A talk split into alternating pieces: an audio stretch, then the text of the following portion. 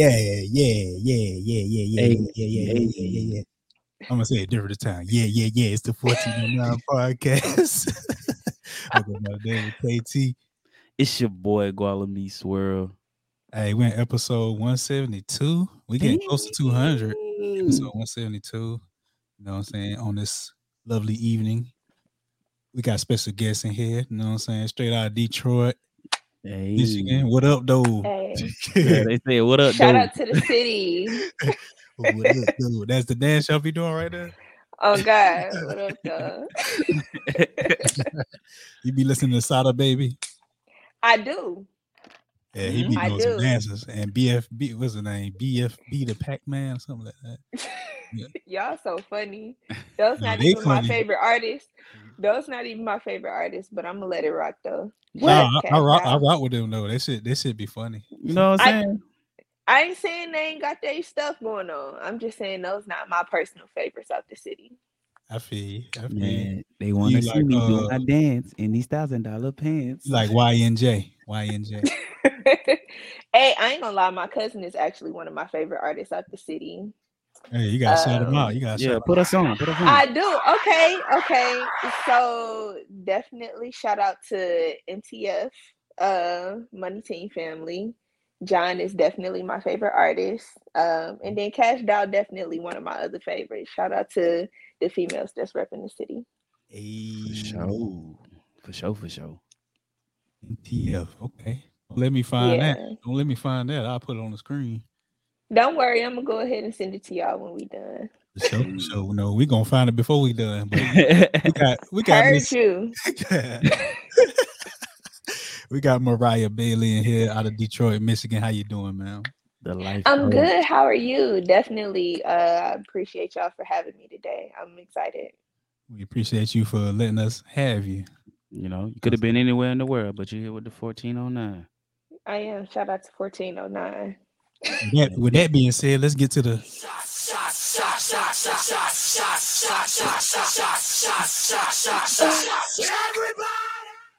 I'm back. Yes. You're back. Welcome back. I'm Welcome back. to the world- to the world of shots. You know what I'm saying? I'm back, baby. We like let our guests do the toast. So, what would you like to toast to? Okay. This toast is to success and a million dollars worth of game, as well as a million dollars in our pocket. Hey. It's on the way. Hey, look at two. Hey.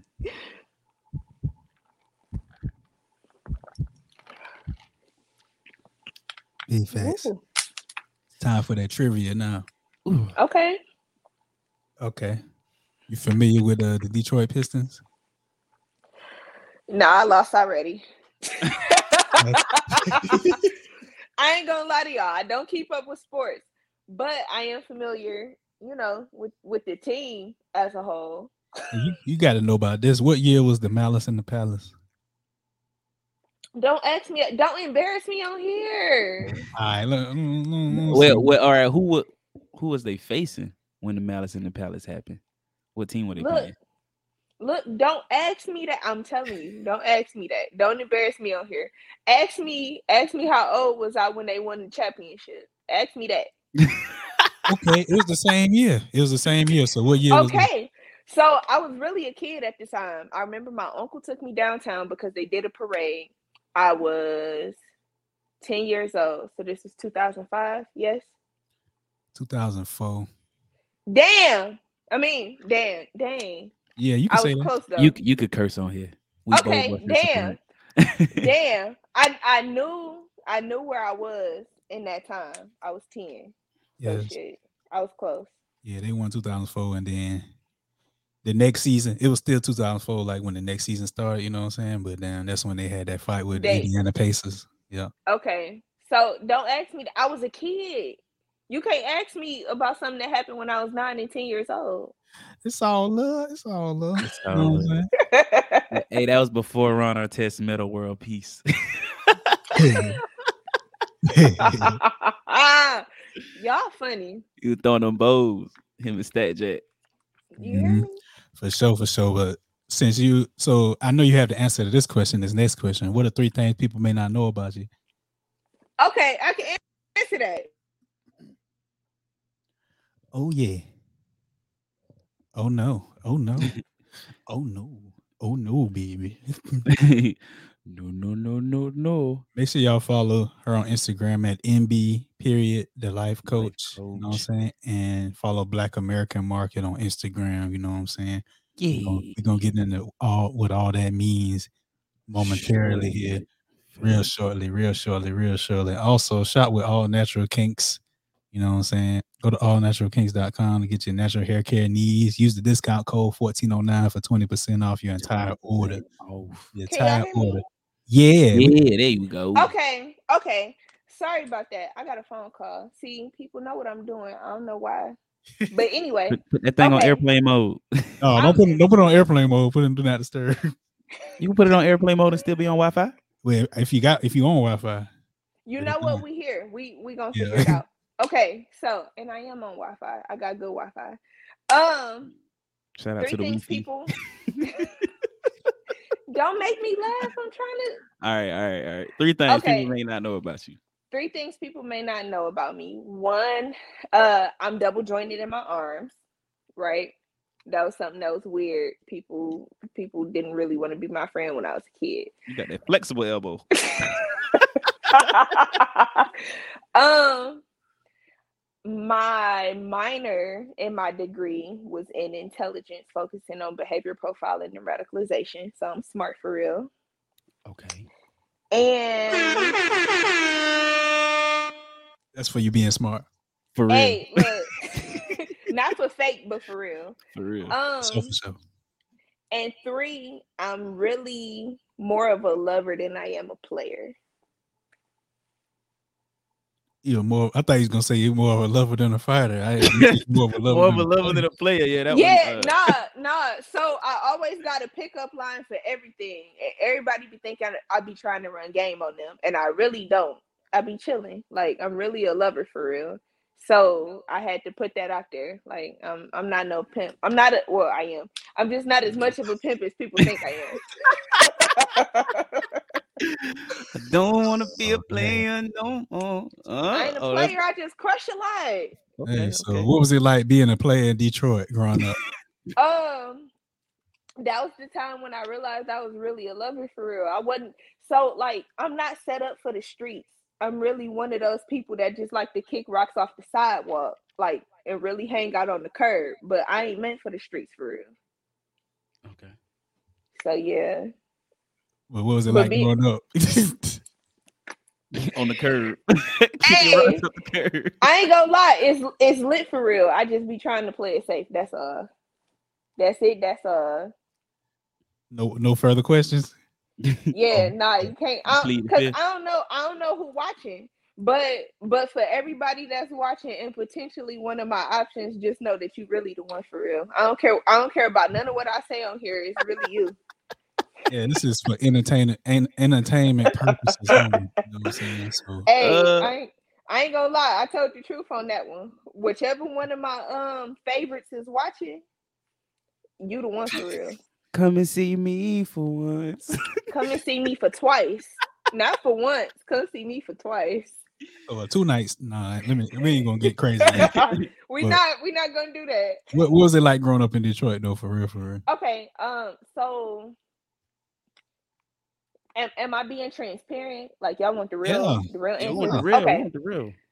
So growing up for me was a lot different than people really thought it was. Like, um, and I'm actually in therapy for a lot of it now, believe it or not. I'm a person that really believes in dealing with the things that you can't change and allowing that to help you to learn and love about the part of yourself that you may not like. Because whether you like it or not, those experiences do help to to shape some of the parts of you, whether you like it or not. Mhm. So, um, with that said, growing up in Detroit, it wasn't the the worst, but I would be remiss to say that it was the best. I've I've dealt with a few situations that may not have been ideal, um, and I just addressed it with my therapist. So I'll share it with you all. Like, my grandma was really like my mom to me. Me and my mom are 16 years apart. So me and my mom really grew up together. We had to learn to love each other from a mother daughter perspective rather than you know just a grow as you grow type of perspective. And that was difficult for the both of us. And to be honest with you that's something that we still try to try to grow through and we have our, our bumps and our hurdles but it is what it is and i love her for who she is and it's still a lot of room for both of us to grow and learn. Um but i held my grandma hand when i was in kindergarten when her boyfriend had a knife to her throat I remember my mom, you know, going through school to get her license as a pharm tech and actually accomplishing that. And she did that with me. Um, my dad, he kind of, you know, he he did his thing or whatever. But one thing I can say about my dad is he loved me regardless. So it was a lot that I said all that to say it was a lot that I had to take the situation in the hand that was dealt to me, make the best out of it, take the things that I didn't like from it and figure out how not to replicate that and take the things that I learned from it and figure out how to make it better. Um, but yeah, Detroit not that that's not a place that you start or start over in. That's a place that you migrate to once you kind of get your foundation set. And thankfully the city made I, I made the best out of the city. For sure, man. Hit her with that. Hit her with that. That yeah, there we go. To the Detroit players, you know what I'm saying? You know what I'm saying? From that, don't, that don't crush a lot. they just crush I do. I just crush a lot. Yeah, we appreciate that real. We like that real. Like we get a lot of real on the episode, so we creep. We appreciate you keeping that trend going with the real bold bushes and blunt. That's what we all about over here. What's oh Definitely. I just want to congratulate you for taking the step to go to therapy, man. That's something that's like looked down upon in the black community, man. Anytime I hear somebody, you know, focusing on their mental health and just like therapy, anything that's helping construct your mental health, I'm I'm all for it. You know, I feel like that's a hard step for people to take, and being that you, you know, able to do it, congratulations. It it is, and I appreciate that. And one thing that I will say, I encourage everybody to find a therapist, whether you feel like you had the hardest life or you know you just had a few things that you didn't like there are some things that you can convey to your friends and you pick and choose which ones you can talk to but it's something about having a consistent person where you know like what we say here can't go nowhere. Um, what i tell you i'm not being judged by it and you helping me to synthesize and process how it is that i feel and what it is that i went through.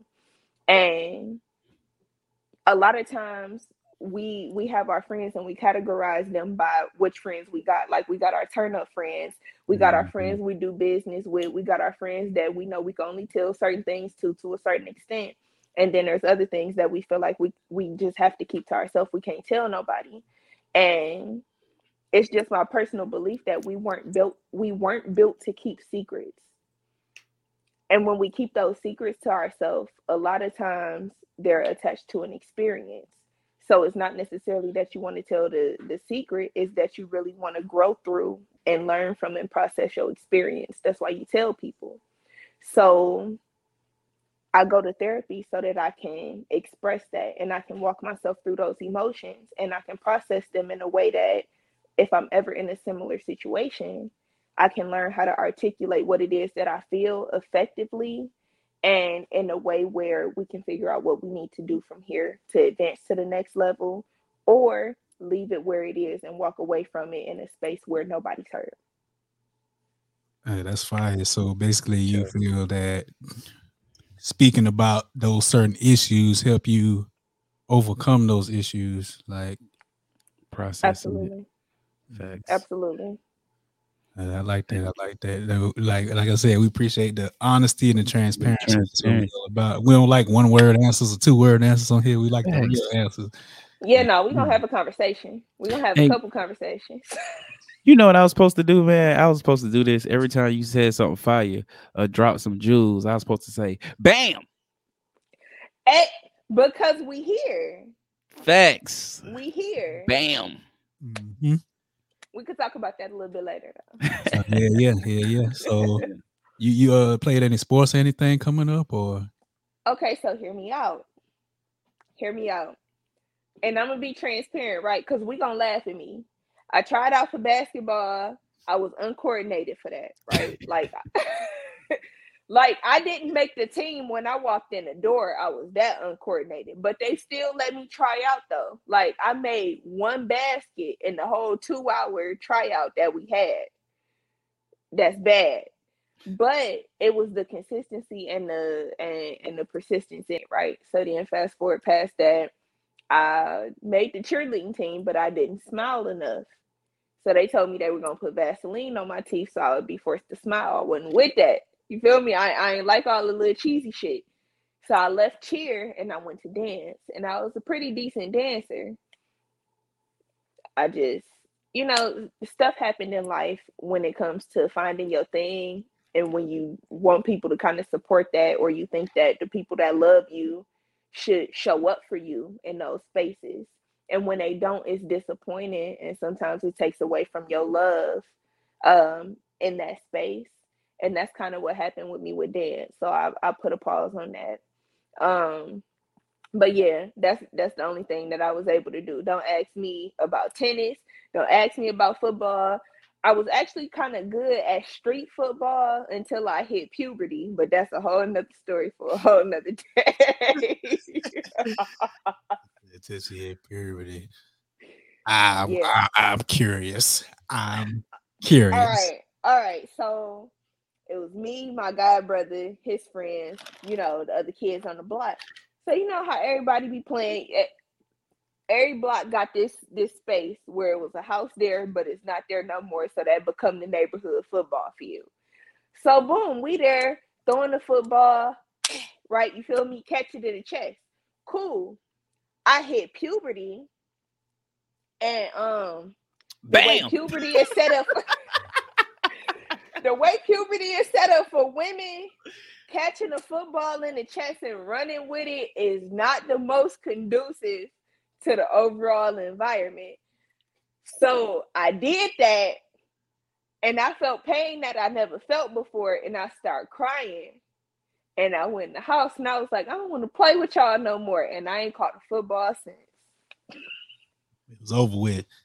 Yeah, it was over with. Pu- puberty and here's something different. I, I, I. Shout out to it, puberty and the breastises.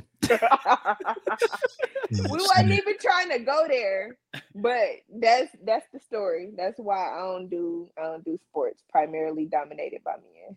Yeah, so how did you get to down in Kentucky State though? What what what led to that decision? Okay, so cool. So you know, fast forward past puberty, and you know all the stuff that happened prior to that. I go to high school. I went to shout out to Crockett Technical High School. I was the last class to graduate, right? Um, in 2012. I wasn't even gonna go to college. My mama had got pregnant with my little sister my senior year of college. I was gonna go to a community college for nursing and you know stay at home and kind of work out the hours between her. I worked at Rivertown Fuddruckers, that was downtown Detroit, um, I worked there my senior year. So I go to school, go home, change clothes, put on my uniform, make sure my little brother and everything was straight in the house, and I went to work.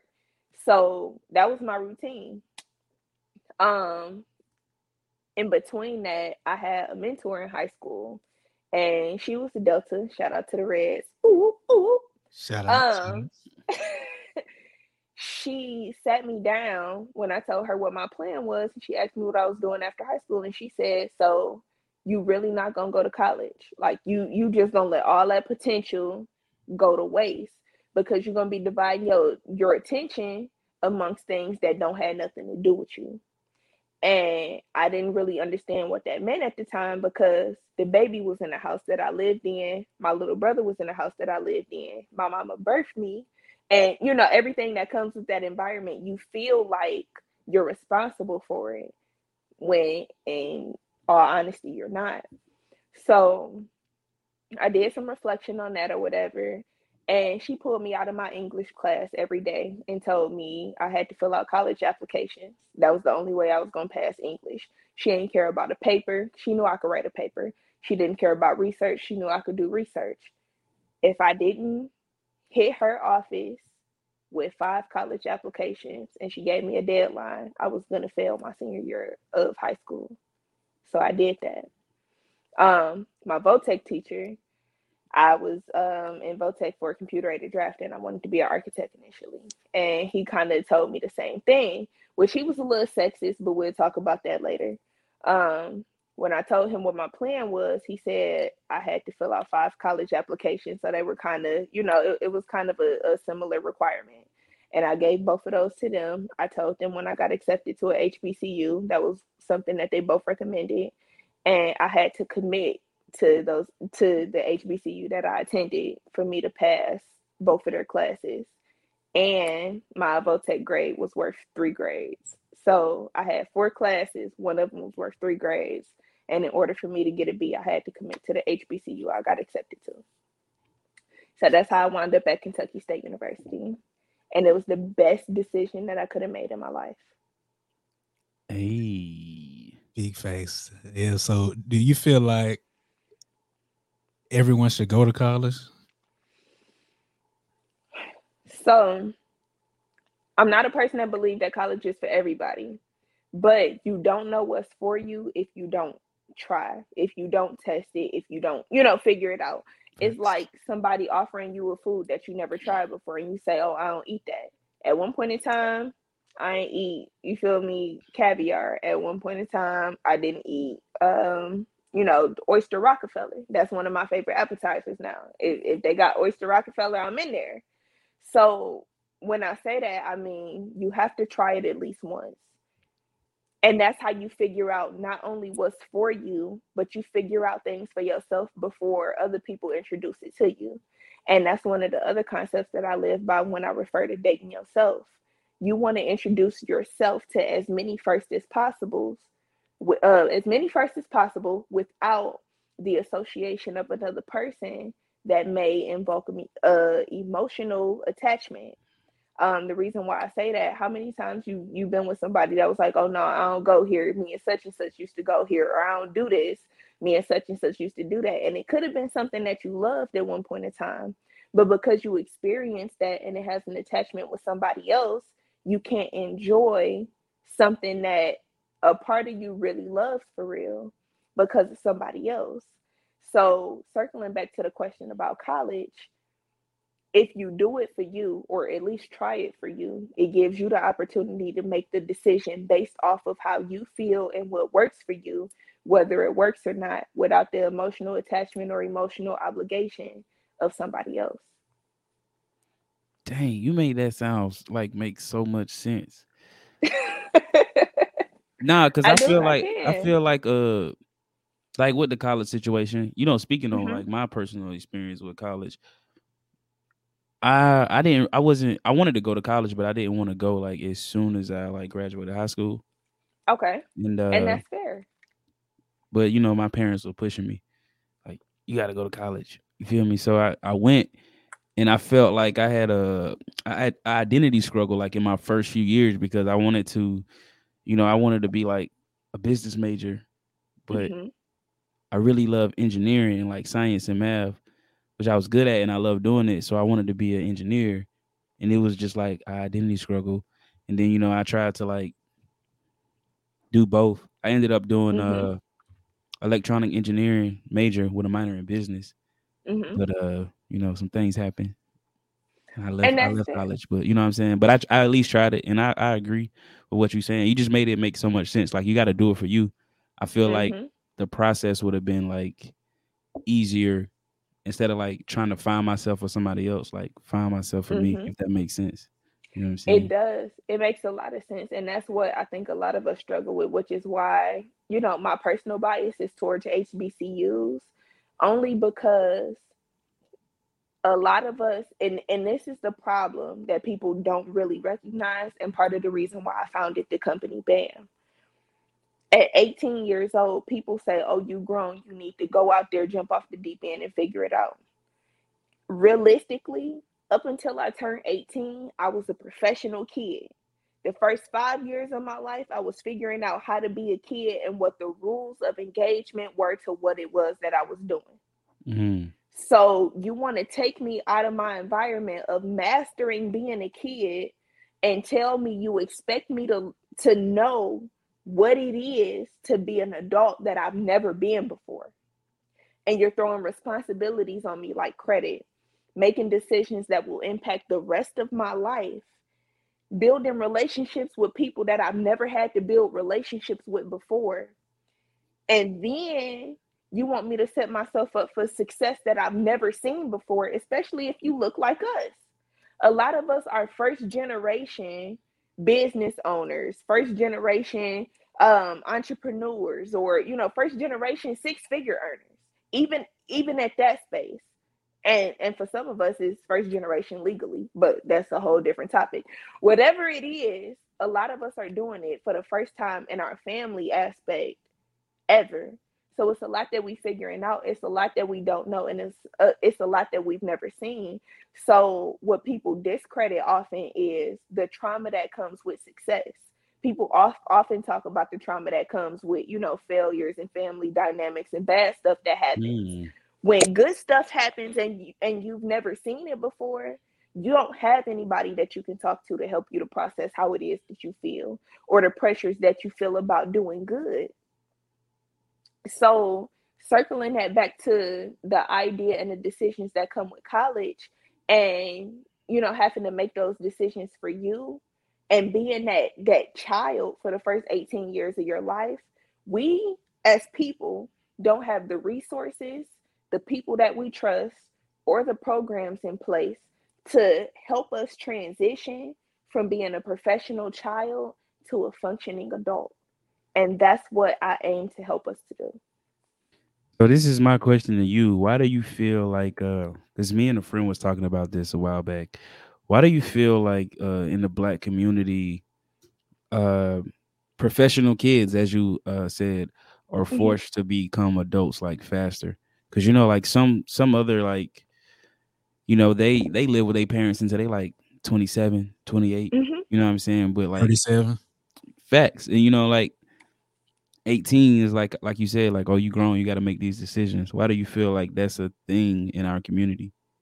Cultural pressure and repeating what was done to them. It's almost like and i don't want to use the term hazing but it's almost like the term of i only know how to do to you what was done to me. And if i turned out seemingly okay you got to sink or swim. It's almost like black people have the pressure of pushing the baby bird out the nest when we can take a little bit more time to teach them how to fly and let them determine their direction. And that's the part that I feel like we lack and we need to, you know, transition more of our focus into. Um, so that hopefully that kind of answers your question as to why I feel like, you know, we do that. It's like, well, I got pregnant, my family put me out, so I had to figure it out. Or I went to college. My family told me I had to get a job and pay for it because they never had to pay for college before, or whatever the case may be. It's this, it's this level of it was done to me, so I only know to do it to you because I think I turned out all right. And I use the term think loosely. It doesn't mean you didn't. It just means if you can't quantitate or if you can't confidently speak to your outcome and say I'm okay with who I am, then I need you to be a little bit more open minded about how I feel about how I turned out and how we can maybe adjust the knobs to make sure that not only am I better, but the next generation is better. Yeah, you came on here speaking that real like bam. man, I want to get in the band, but I, I just want to get a little bit more stuff. So, what what was your experience like at Kentucky State University? Okay, so um, honestly speaking, my freshman year was dope, right? it was a lot for me to transition into. So being from the city, people be real antisocial. So it was a little awkward for me when I first got there and everybody was speaking to me and being friendly. Kentucky was a different space. And then being in college was a different space. So I got there, everybody was speaking, right? I went home. This is the funny thing. I went home like three weeks later. Um, and that's when I got my first tattoo. So I go home and I'm speaking to people in a grocery store and they looking at me like I'm crazy. So now it's like a blend of hospitality and you feel me aggression where I'm like, I said, How are you? And they're like, I'm okay. Or I said, excuse me. And people like, girl, like, what the hell? We don't do that here. so that was a transition for me because not only did I get pulled out of my comfort zone of what Detroit looked like and what my household aspect looked like, I got pulled out of the cultural appropriation um, and the cultural dynamic of the first 17 years of my life. you received a culture shock when you went to Kentucky State. Facts. You, you came back home. You came back home from Frankfort or whatever. Literally. got another culture Literally. Shock. You you was that cousin that went down south and uh, came back. You know what I'm saying? It, accent changed a little bit and everything. You know what's funny? Okay, so because that was a real thing. Three weeks later, I went from hearing everybody in Detroit saying bro, bro, bro, bro, bro, to in Kentucky, everybody was like, bruh, bruh, bruh. So I go home to Detroit. Now I'm saying bruh in the same context of where people say bro, and they like, well, say that. What are you doing here? Mm. hey, bro. And, and they're like, yeah, nah, you different. You've been there too long. And I'm like, nah, bro, it's just. And they're like, hey, bro, we don't do that. So it, it was that part, and that that was probably one of the the funniest highlights that I had. But it still shows how when you pull yourself out of your norm, expose yourself to what it looks like in a different area, and realize that life is bigger than what you grew up around, who you grew up around, and the norms that you have.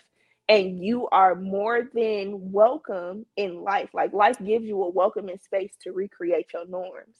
When you realize that part, I think that's when life starts for each individual. And unfortunately, everybody doesn't reach that realization. For sure. Move onward and upward, huh? Hey, oh God. See, you must have did some research on the school because you keep dropping little pieces. I appreciate that. Hey, you know, you know what we do around here. We do a little research. okay, okay. Shout out to the thoroughbreds. what what would you say uh, was the hardest part about you know evolving and adapting? Like once you got the culture shock, what would you say was the hardest part? The hardest part was realizing that I had to undo the things that I learned that I thought was right. Um, a lot of times we and, and it goes back to the point of we feel like our world that it was shaped around is the only world that exists. And when you realize that it's life beyond your comfort zone, you have to unlearn some things. Therapy isn't a thing. Getting a real job and doing it right, you know, it is not a thing in some people's communities or, you know, some people's norms. They grow up where everybody in the streets, so they think that's their only option. Or you know they grow up where everybody went to college and maybe college is not for them so they feel like college is the only option. And and we grow up feeling like we're forced into the norm or um what our family tells us is supposed to be our norm and it's difficult for us to figure out what our own identity is supposed to be and so i think that was probably the the biggest reality check and the biggest thing that I had to unlearn, but also recognizing that it's okay to recreate what normal looks like for you, even if it's abnormal for everybody around you. For sure. I love your answers, hey. They just no, because, because for real. So like like I said, some people grow up in, in families where being in the streets is their norm. So not only do you have to undo the, oh no, I don't have to be in the streets to make the same money or to make money to live the lifestyle that I want to live. I got to undo the notion that this is the only way to do it and this is the only way to gain credibility and notoriety. So a lot of times people confine themselves within whatever that bubble is. Maybe it's not the streets, maybe it's a certain industry, maybe it's, you know, whatever it is. So when you venture outside of that, um, you still have the emotional reliability on your family where you think like, you know, I still need support, I still need encouragement, I still want you to love me. But then you hit a, a friction within those relationships because they won't value the things that you learn to value the same and it's not necessarily that they do it intentionally but everybody have different interests so if their mind is shaped around a cultural norm and you venture outside of that, it's going to be really difficult for them to appreciate things the same way that you do and value things the same way that you do. And even though you still need the same love and validation, because you're viewing life the same way but from a different lens, it'll seem difficult for you two to connect. And that's where um, things can be difficult for you in that journey and learning how to how to make those connections where other people may feel a disconnect. Facts, man me and uh me and one of my brothers like a while back, we had a like a, a disagreement. You feel me? Mm-hmm. Like we, we it's probably like one of the worst we ever had. And you know what I'm saying? I feel like the highlight of this disagreement, he was like, Bro, we two different people. It's like I'm a street nigga, you know what I'm saying? And my response was, That's by choice. You feel me? Like I feel like a lot of people got to realize that too. You know what I'm saying? Like everything you were saying, like a lot of that shit is about choice, bro. Like you mm-hmm. chose that. Like we came from the same background, same, you know what I'm saying? And you, you you just choose to stay there. You feel me? Like and so one of the biggest things that I'll add to that, people feel like, oh, I don't got no choice. I ain't choose this. It, it chose me. It you did choose it. Facts. Because you gotta partner with whatever path in life you take. If and you know it's nothing against indies in any specific industry. So i'll take a lighter note. People always like to downplay stuff that culturally or you know universally is viewed negative. So i'll say if the norm in my family or in in our community was going into stem you feel me? Science technology all that fun stuff right? Yeah. and i said mm, i want to be a teacher. I didn't choose the norm. Like where it was set up for me to go into that, I had to, I would have had to make that choice to partner with it. Facts. And because I didn't, not only did I have to lose the identity that was premeditated for me, but I had to understand the identity that I was going to take on, as well as choose to take it on, and understand that I may be taking it on without the mentorship which means it'd be a lot of mistakes that I make by myself without nobody to help me to reconstruct myself, put myself back on and figure it out afterwards. And I think that's often the hard part and what keeps us in those same bounds culturally and generationally. People just need the loneliest get, part too. People just need to see the world. You know what I'm saying? They need to go out and see other things that they haven't seen before. They don't need to just be stuck in this little box, stuck in that city. That's this city, that city. You know what I'm saying? They need to go out and see some things, and then they might, you know, see the world a little different. And, and, and in real life, outside of seeing the world differently, you got to open your mind to to learn to make uh, relationships between things that may be transferable. So, like the example, we all can relate to people that's in the streets, right? Yeah. Well, oftentimes they say, I can't run no legit business. I got this, this, this, this, and this if you can run a business in the streets, you can run a, a, a, legitimate business. The reason why is because you understand revenue versus profit. You understand, you know, your your profit and, and your loss. You understand having to set up an infrastructure. You understand, like you you understand the process of building it, being in your loss, how to process you know what your profit is going to be how to measure when you're going to see that profit and how to maximize the, those profits as well as who you need to partner with to you know maximize your business and or grow your business. Because all you see is okay well we're going to merge with this company because they bigger or we're going to merge together so we can become bigger. And if you can do that in the streets and, and make those changes and shifts in powers or whatever the case may be, you can figure out how to translate. It's literally just translation from what you know and understand to something that you want to get into. Thanks. I feel like I feel like we're a beings of evolution and adapting. So you know what I'm saying? Mm-hmm. Whatever you learn in the streets, you can evolve that and adapt that in any like lane that you you know choose to take on. You can, but the key word is you got to choose to. Yep. And um, back to what you are saying about the legal side and the other side, like the logistics involved, it's it's the same like mm-hmm. process. Mm-hmm. You gotta you gotta keep track of what how much supply you have, how much demand you have. You know, you gotta get it from this point to that point. All mm-hmm. it's the same. Hey man, like my boy Master P say, get you some product. Whatever that get product, product. is. Thanks. yeah, yeah. All right. So between Kentucky State and now you started BAM, Black American Market. Let's talk about that. What led to you okay. getting that going? Okay, so we're gonna backtrack a little bit. People think, you know, up to now that I just went to college, everything was cool for four years, and then I started BAM and I was cool. No, that's that's not what that journey was like.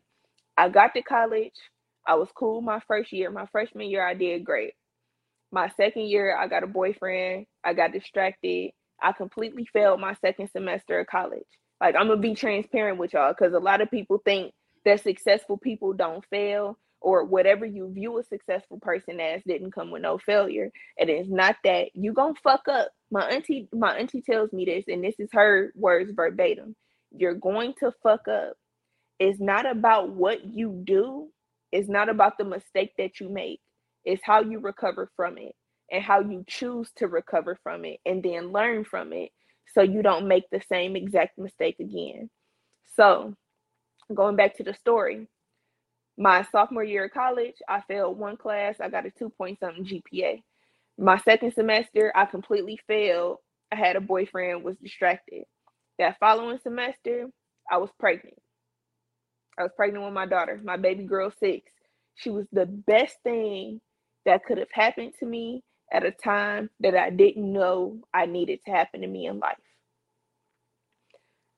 Once I found out I was pregnant with my daughter, me and him had to make some decisions.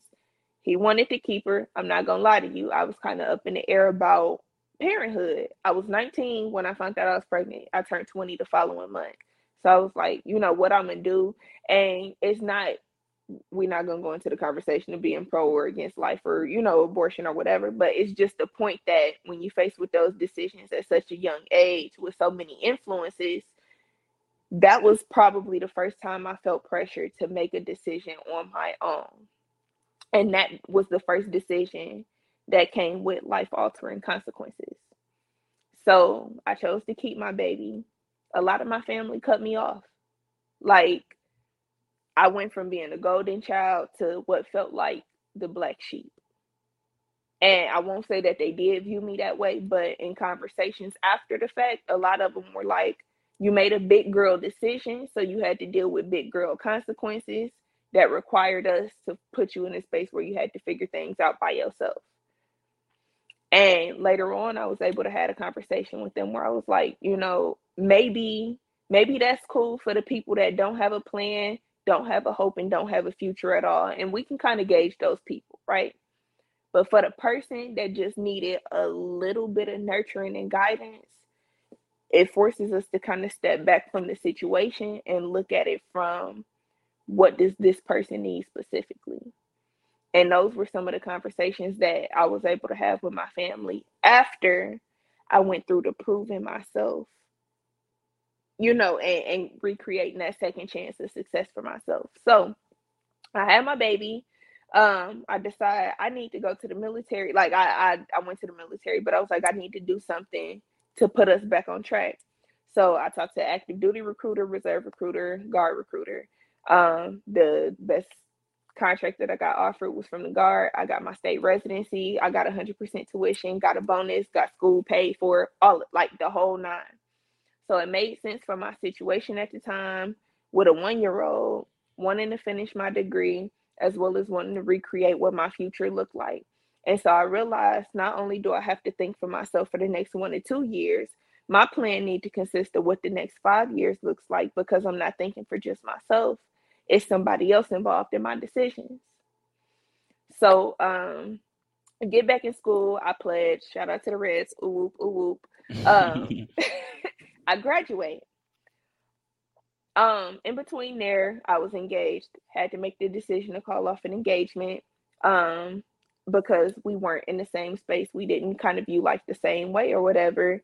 And it was to my daughter's father. So we had to decide that it was going to be best for the both of us to part ways. And that was a hard decision to make, especially at the time where you already transitioning out of school. So fast forward past that, I graduate what seems like a failed relationship and I got to make decisions on what the rest of my life is going to look like. Because at this point, I've been a student for the first 24 years of my life. I've been in school, I've been in, you know, at home learning, all of that. So I get recruited for a position out here in the DMV area, which is where I am now. Um, and my initial salary, which is considered low to me now, superseded what anybody in my family had ever capped out at. Fire. Bam.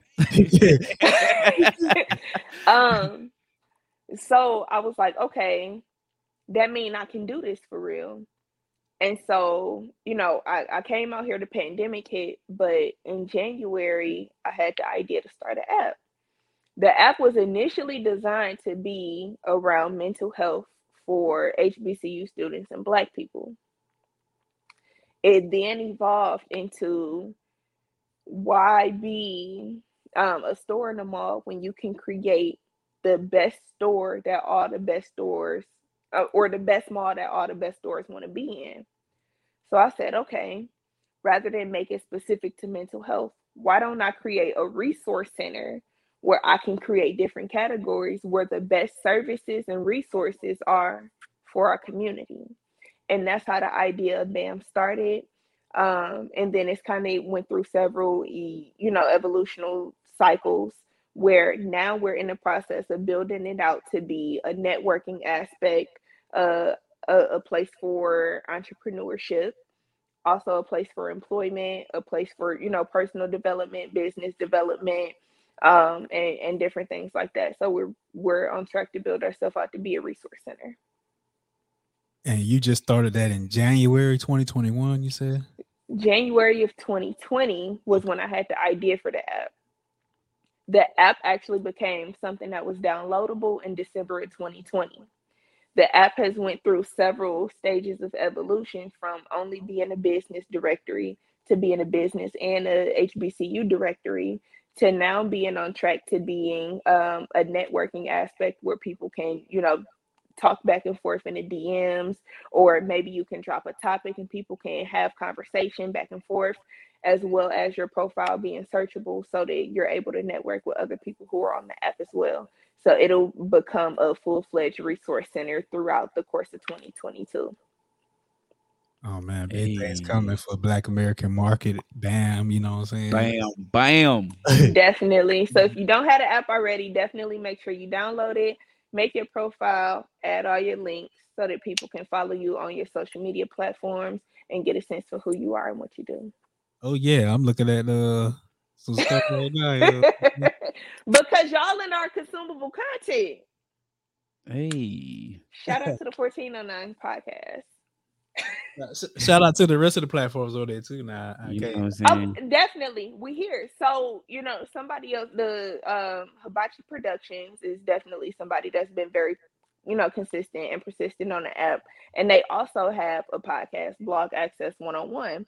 So for people who are, you know, in the sports and you know doing that catch up and you know those conversations around sports team, college basketball, NFL um, NBA, whatever had you know, whatever your interests are, that's a podcast that's for you. And I wanted to create a space where you can find whatever consumable content or business ventures that are centered around us that you may be interested in. Oh man, loving it, man. I'm Love loving it. Love to see it, and that's available on iPhone, Android, iPad. It, it, it's on all of that. If you type in Black American Market, you will see us download the app, find us on Instagram.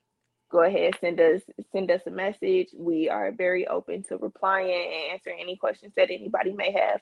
And we have open enrollment for people who may want to be in our directory right now. So if you create your profile, fill out your registration form by December 15th, everything is waived for a year. It's $4.99 a month. It's waived for a year if you do it by December 15th.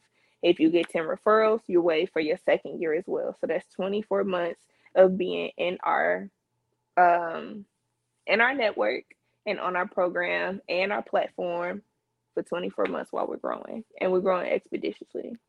Expeditiously out here. Expeditiously. Expeditiously. yeah.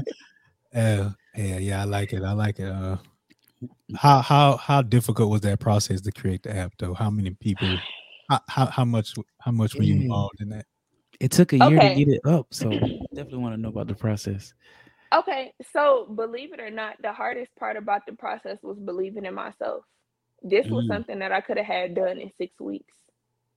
Okay. And it took me a year because I had points in the process where I didn't believe in myself. And I was like, man, I can't really do this. You know, I don't know nobody with an app, so on and so forth. And that kind of shaped the mission and the vision behind what we do. A lot of us feel by ourselves and, you know, our efforts. So when you're doing something for the first time and you don't have nobody to relate to or to share those experiences and those emotions with, you feel by yourself. And it's easy to walk away from something when you feel like it's no purpose or nobody else attached to your promise. So, so one of the biggest things that I held on to, and that's why I say I don't, um, you know, I don't put the pressure on my daughter that she's the primary reason or the sole reason, but I do credit the fact that I have a daughter that puts a little fire under me where quitting is not as easy as it may have been if I felt like it was just me. Um, so I went through the process of establishing myself as an LLC. I went through a server. I had never developed an app before, so I was able to get the plugins. Shout out to Buildfire. Um, and I went through Buildfire. They literally held my hand and walked me through that process of what that looked like. And the biggest bulk of what held up the app going live was literally me believing in myself. I had the money. I had the resources. Buildfire is literally open and willing to help you with whatever. It was me. So that's why I'm kind of big on the advice that I give, being more, you know, self-inflicted to to provoke that belief in yourself and believing in the resources that you were provided over, you know, just just do, do, do, do, do. You could do whatever. If you don't believe in yourself, it's harder for it to get done. And make sure y'all go there and rate that app five stars on all the whatever device you're using, or whether it's Google Play or Android. I just did it. I just did it five stars. You know what I'm saying? Make make sure you Oh, download that app, and if you got a business, you're an entrepreneur.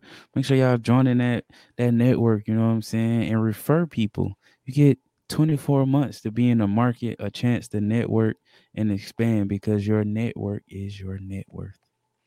And we got some some stuff that we working on. I had a conversation today with someone that's um into the government market, uh government contracting market. So um BAM has made a couple connections and we got some things that we're working on in that aspect. So 2022 is gonna be a, a, a really big year for us. Oh yeah. Can't go can't go into too many details, but just know BAM has some some connections and we're working on some exponential growth in Bam! 2022. Bam! Hey, guess what though? What's up?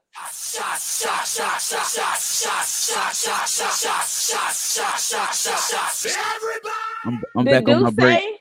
I'm back on we my gotta break. take another shot? I mean, you don't have to, but I'm back on my break. I'm about. okay, I'm gonna take a shot of water. All right, that's cool. Hey, I'm gonna take a shot. 1738. 1738. I don't know what this is, but it's something. Just drink it.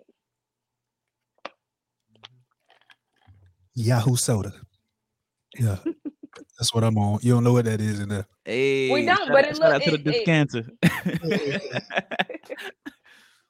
Yeah, yeah. Hey, I was about to say something. We just really, be, we just really be saying stuff like we not rehearsing or nothing. We just saying. I just had something on my mind. Oh yeah, yeah, yeah, yeah, yeah, yeah. So, how does it feel to be on the other side of an interview? I know you always interviewing people. yeah. How does it feel for you to be on the other side of that? Okay, so believe it or not, my nerves was shot. I was like, wow, like I'm really about to get interviewed this time. I'm normally, you know, talking to everybody else and walking them through what their process is like. And I don't have any insight on what this interview is gonna consist of, what they're gonna ask me, like none of that. So I was a little nervous. I ain't gonna lie to you. I was like real nervous. And I was like, okay, it shouldn't be no different than what I do with everybody else and just make myself as comfortable, keep being transparent, keep being honest, and it should work out fine. And it actually feels good being on this side. I, I can see what other people's, you know, nerves and how they may feel and why they feel the way that I that they feel when I invite them to, you know, interview on live, but it's cool. Yeah, yeah. Like we we don't even know what we're gonna ask you except like those first couple of little things we do every episode. Other than that, we we just we just based off some of the things you saying. That's how we asking questions off of what you saying. That's that's it's, it's, yeah. an, it's an evolving conversation, a real conversation. You know what I'm saying? Talking on points to like really like focus on black excellence. I feel like that's what we try to tackle every time we hop on here.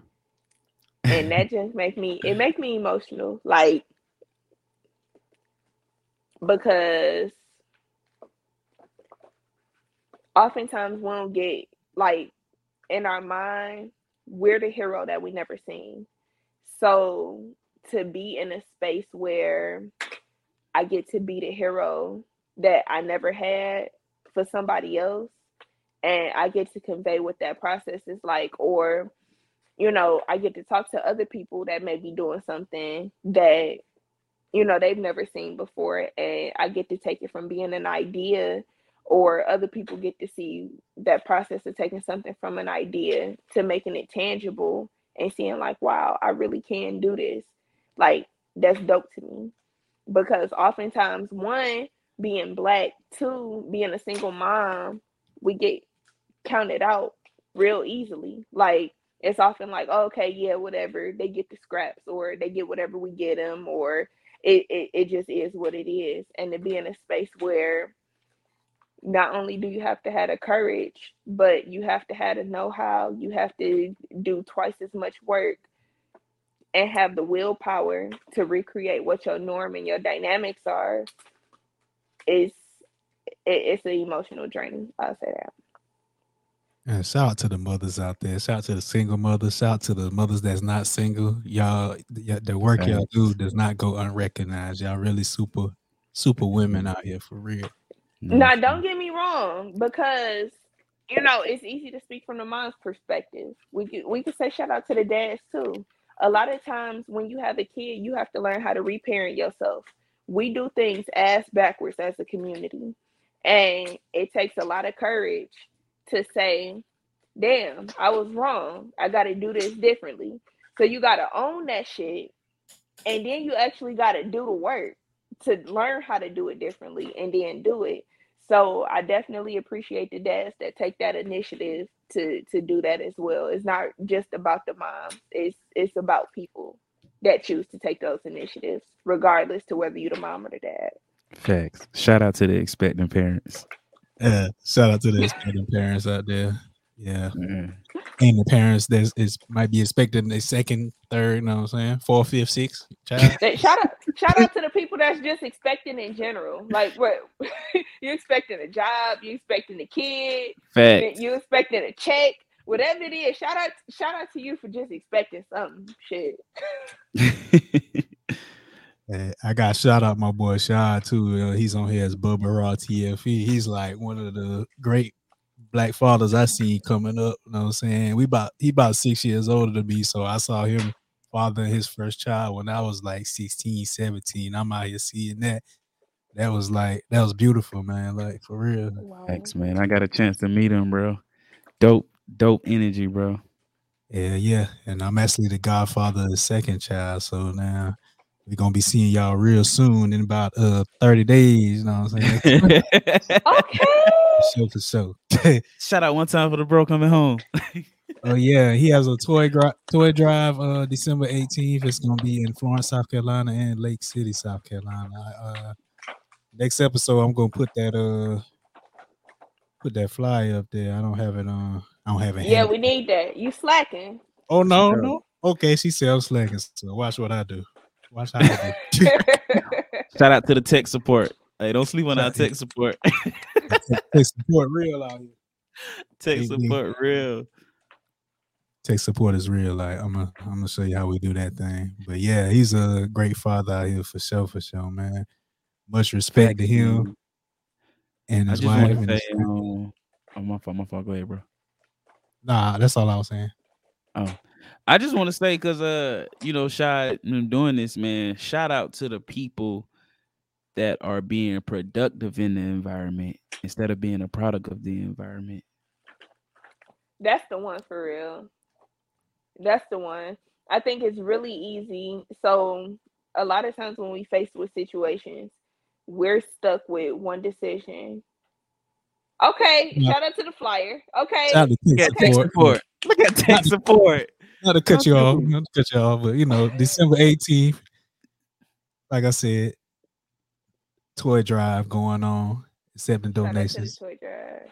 They got the address um, on there and everything. 104 Reedus Bar Street, Lake City, South Carolina, and also 1801 West Evans Street, Suite D 101, Florence, South Carolina. As Mondays hey. and Tuesdays, 3 3 p.m. to 4 p.m. So see, you Drop can start you can start dropping them off now up until December 18th, you know what I'm saying? Drop the toys. Up until December 17th. You gotta read, yeah, yeah, yeah. something until yeah. December 17th. You know, read is fundamental. You know? just just make sure you donate. Drop it off. Drop some Drop toys, it off. Drop it off tomorrow. Um, yeah, back to uh, Miss Miss Mariah here. Um, no, so dang, I low key forgot where we was. What was we talking about? Uh, the people, the people that's uh being productive in the environment, okay, being the product of the environment. Got it. So, um, oftentimes when we're faced with adversity, you got two decisions. You can make a way, or you can make an excuse. And depending on your environment, they may make it common to either make a way or make an excuse. For me, it was a combination. And that goes back into like those cultural norms. You make an excuse for the things that's that's common to you and that's normal for you and the things that you don't want to push past or push yourself past. You make a way for the things that are non-negotiable for you. If you want a car, and it ain't nothing nobody could say you're not taking on no you're gonna make a way to get it if you know somebody presented you with something you don't want to do ask you to show up somewhere you don't really want to go you're gonna make every excuse in the world not to do it so you got to look at every opportunity that you get in life from those same perspectives i got two choices i can make a way or make an excuse don't let the adversity be the determining factor make your willingness to overcome adversity to be a determining factor mm. I like that, man. God, man, hit, hit, hey. man, hit, bam, man, hit the hit, bam. Hey, you gonna be hitting that button too after a while. Shout out to tech support. Shout out to tech support coming on through. Tech support coming in 48 hours, goddamn. hey. hey, uh man, we gotta get you on here more often, man. Like coming on here with that. I'm here for it. I'm here for it. Just let me know. We set it up. We'll work it out. Ain't nothing but a little bit straightening. Straightening. straightening. yeah, we gone. for sure, for sure. We got you. hey, so what, what, what's your what's your favorite part about interviewing others though? I see you do it like several times a week. So. Okay. My favorite part of the interviews is giving people a chance to be themselves. So in a world full of fitting into whatever the expectation is, I'm all about shaking the table. If you know everybody trying to present their professional self, I want to know about you personally. If everybody talking about their journey in business, I want to know about your journey, you know, uh, up until you decide to choose business. So, you know, where most people decide, oh, well, we need to fit into this box because that's what everybody else in the world doing. I'm about being ahead of the curve. So, with that said, I launched the interviews as an opportunity to get to people that often don't have a voice and aren't invited to have a voice because that's what an interview is. Um, you're not asking me for it, I'm finding you. So, I'm offering you an opportunity to have a voice, not just for your business, but for yourself as well. And believe it or not, a lot of times people decline the offer not because we weren't big enough or you know they didn't think they would be a good fit a lot of people declined the opportunity to interview with us because they didn't have the confidence in they, the confidence in themselves and that's why we as a platform as bam and me as mb the life coach and as a as mariah bailey I go so hard for encouraging people to not only speak for themselves, but you speak for your business. You are your brand before the brand you create. Mm. You are the brand before the brand you create. People buy into people. That's what I heard. You know what I'm saying? Exactly. Exactly. Like if if I ain't gonna lie, if y'all was on some BS, I probably would have been like, eh. You feel me? Like I don't I don't know. We we could we could probably work it out later. But the fact that the fact that there's room and opportunity to be genuine, authentic, thorough, and transparent is what attracted me towards the opportunity for us to really sit down and have this conversation. Yeah, like we really like how we don't know what we're gonna say to you, and you don't we don't know what you're gonna say to us. Like it's, mm-hmm. it's, it's live. How they say it, it's the realness for me. you like it's the authenticity for me. oh yeah. Yeah, I like that. I like keep I like what you're doing I Do, do you have any plans on like putting that out like on like podcast platforms, anything like that? Your interviews? Okay, so right now we're in a space where we just save those to where we do them natively, which is Instagram. Um, eventually we do plan on transitional or transitioning those.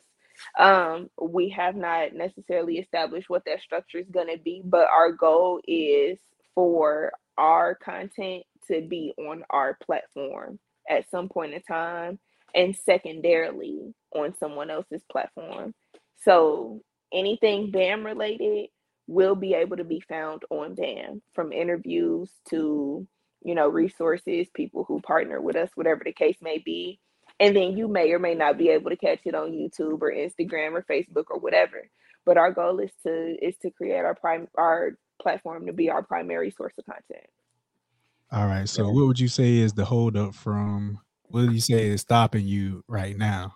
because I might have a solution. That's why I'm asking that. I might have a solution right here, right now. Oh, we we don't have nothing stopping us. It's really just about a, a date and a time. Set set it up and get it done. you can save Instagram videos to your phone. It's an app called InstaSave. Mm-hmm. You can just save that thing, and you know you can turn it from an MP4 to an MP3 and put it on the podcast platform. You know what I'm saying? So so Instagram, we actually save like the bulk of our interviews the the issue was I was doing them from my phone. So if Instagram was acting janky, I wouldn't be able to save it. And so now, you know, it's about working out the the process for what that consistency is gonna be like and where we're gonna put the content. I feel you for sure. Yeah. It's so on the app aspect, we got to build out what that plug-in is going to look like, how we want to present it to our audience, where we want to present it to our audience, and I think that's that's really the biggest part. I want our app, and granted, right now, you know, we're still figuring out some tweaks and how we want to present things, but I want our app, like I said, to be our primary source. So if we can create a podcast space, whether it's only video or only audio, I want to save it or I want to be able to primarily host it there and then trans translate it, transcribe it, or move it somewhere else. Facts. And and that's the holdup for BAM having that space primarily. So that's what we're working out there. But in the meantime and in between time, we're gonna use Instagram for what we're gonna use Instagram for. Hey, for hey. sure. I respect it. I ain't checking it. I'm respecting it. You know. so, uh, but, this, is, oh. but definitely appreciate the, you know, the input because we're gonna we're gonna get with y'all on a few things. Oh, yeah, tapping, got, tapping. Got some answers, I promise you. Tapping, tapping. 172 episodes. We got we got some answers. oh, believe me, I know. so uh with BAM creating uh, or being a resource center and creating a big network, what is your favorite part about networking? What would you say is your favorite part about networking? the initial conversation. Mm. The reason why is because people often discredit what that experience is like for both parties. Um, I'm sure when I first reached out to you all and we initiated that conversation, there was just as much nervousness from the person initiating the conversation as the person that was being pursued in the conversation. And that part of the experience is often discredited, and people look at it from the space of I'm the only one that's going through it. So to be able to take that dynamic and have those conversations and saying, no, we in the same space. We're a growing platform, you're a growing platform. We want to give you a space to do your thing. You know, you you want to share a space for people to do their thing, or you know, whatever your platform is based around and what it is that you're doing, whether it's business, content creation, whatever. So to create a space where I take the I'm established, you're not, or you're established, I'm not off of it, and create an even playing field where you can feel comfortable to be just as transparent with me as I am being as transparent with you. I think it makes it that much more authentic and every transaction that happens after that. So that initial conversation is my favorite part for that reason. Most definitely that first impression, that first impression out here. You know. Oh, it is. You'll be surprised. I've had a few interviews that we did where the conversation prior to was cool, and then people get camera shy, and oftentimes it's easy for people to say, "Oh, they weird," or "They this," or "They that." No, if somebody can't have a comfortable conversation with you, that's a reflection of one, a part of their personality, but two, a part of their personality and comfortability with you. So I'm more of an open person. I can have more random conversations and be more open and honest. Whereas there's other people that need more room to get comfortable before they can have those conversations. And some people may be able may be able to have conversations in private they can't have in public. So it's your job as the person that's interviewing or the primary person or more dominant person to be able to take the reins and guide those situations for those more for those people with the more supportive traits.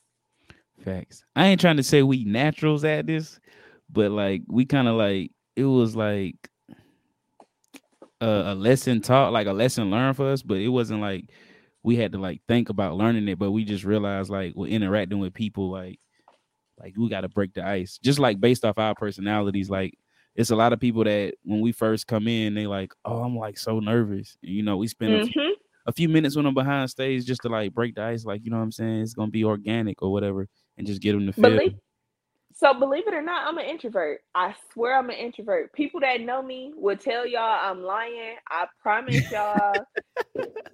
like two hours before, I was nervous. I was like, "Ooh, my stomach bubbling." Y'all see, I posted it on my story, and I'm gonna tell y'all why. I learned if I take the power away from the emotion, I control the situation. So when people say I'm scared, if you don't own the situation, be like, no, nah, I'm scared as hell. Fuck y'all. Or you know, whatever the situation is, when you own the situation and the emotion, it takes the power away from the situation. So I was like, yeah, no, I'm nervous. I am being interviewed and I'm sharing this experience with y'all, but I'm taking the reins over it so that I can control most of the situation without the situation controlling most of me. Hey, shout out, shout out to my parents because you said something that reminded me of a situation just by taking control of it. When you said something, it just click. Uh, so my uh my stepmom, who I call my mom, she is my mom. Uh, mm-hmm. she went to the doctor. This was some year, a few years back, and they uh they said uh they told her she had diabetes. Say mm-hmm. you have diabetes. So you know, like you hearing something, you know, when you hear about your parents, any kind of disease, you got you get kind of worried. But when like she came home and tell her, told us, I wasn't even worried because she was like, uh, yeah, the doctor said you have diabetes, and I said, you're right, I have diabetes. Mm-hmm. Diabetes doesn't have me. So like she uh just like changed her her lifestyle a little bit and you know what I'm saying? She beat it. They went back and mm-hmm. was like, mm-hmm. you know, you don't have it anymore. You feel me? It was mm-hmm. like it's mm-hmm. crazy. So you definitely got to take control of the situation. And it's almost like one of those things where people say, "Oh, I'm scared." Yeah, you scared, but do it anyway. You scared to start, do it anyway. So this is this is the other thing. A lot of people are scared to suck in the beginning the first part of whatever it is that you do is gonna be freaking terrible compared to whatever it evolves into, as long as you stay consistent and dedicated to it. So if you start with the intent of wanting to get better, you mm-hmm. can start confidently knowing that whatever I do today is going to suck com- to, compared to whatever I evolve into, but I'm going to give the best effort that I can give today so that I can evolve whatever my best effort is today into an even better effort tomorrow, however many tomorrows I, I create afterwards. Facts. A, a, lot of that is just like you can't be so focused on like the end. You gotta like I know this is a cliche, everybody say it, but you gotta embrace the journey. And you know what I'm saying? You you gotta just appreciate the journey. For real. So so one thing I will add to that, like in the military, they tell you embrace the suck, right? Oh, yeah. but when you think about it, y'all know. um but a part of that is when you think about the most successful person that you may admire or you know you consider your role model or your mentor or whatever the questions that you ask them are not revolved around who they are at the moment. You want to get to know the person that went through the process. Oftentimes we ask what was it like at this point in time? What was your biggest failure like? How did you recover from this? What was this like? So you you go through this process of being successful and most people want to be successful but the value is in the journey of becoming successful. And in your recovery from those failures from those mistakes from the fear from the you know hesitation those are the parts that add the most value and those are the parts that people want to know about. So forget the success as it as it stands and as it is. Embrace your journey. The success don't come. Embrace your journey. And to that success, you become successful when your focus is making sure everybody else is successful. Y'all give it up for MB the life coach slash motivational speaker. you see life coaching. So man, yeah, since we brought that up, MB the life coach, what what how, when did you take on that title? Um July 1st of 2019 was when I officially took on the title of MB the life coach and I probably wouldn't let Mariah in 2019 coached me through anything in 2021. goes back to embrace the journey. Embrace the journey.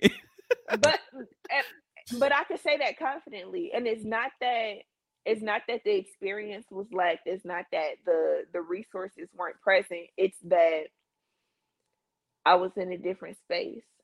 So what I had to offer at the time and, and, that's the other thing. Don't discredit your experiences right? Mm-hmm. Because who you become 20 years from now was based off of the decisions that a 16 year old you made.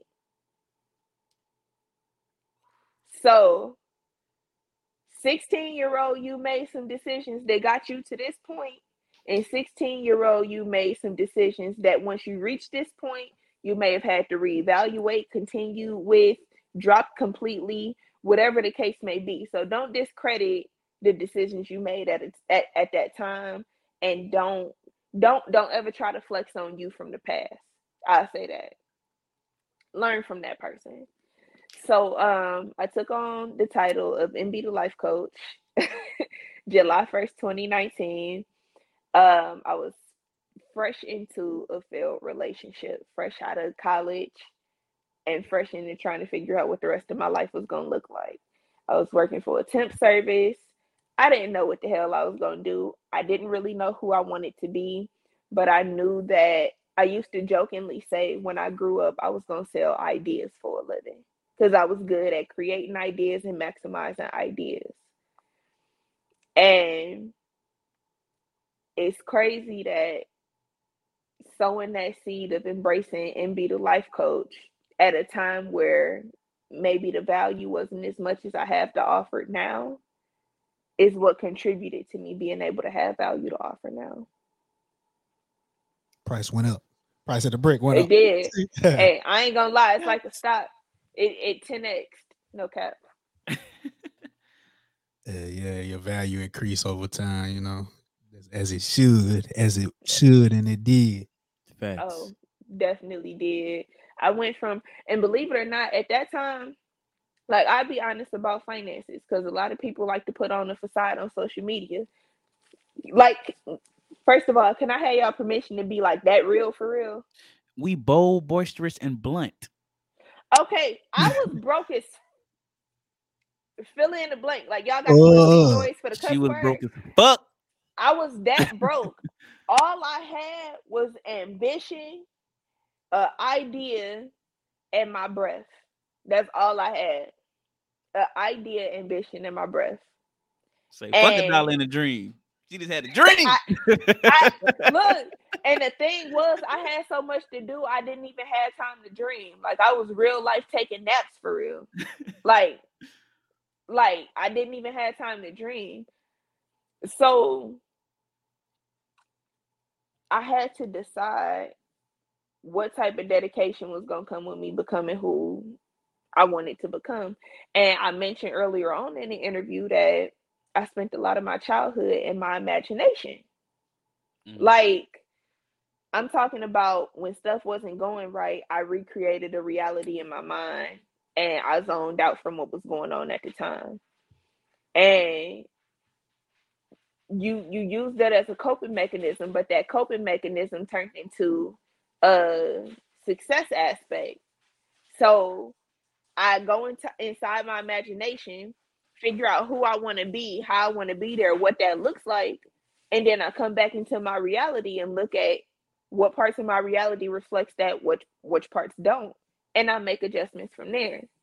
So that's that's I, I would say that's probably how MB the life coach went from being an Instagram name and the title that everybody else put on me to something that that became real and me having coaching clients and an app and all types of other stuff.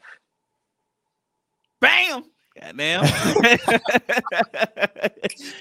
Yeah, yeah, yeah, I love it. I love it. What what what advice would you give to anybody? I know you was giving advice, but what advice would you give to anybody that's doubting Expecting. itself right now?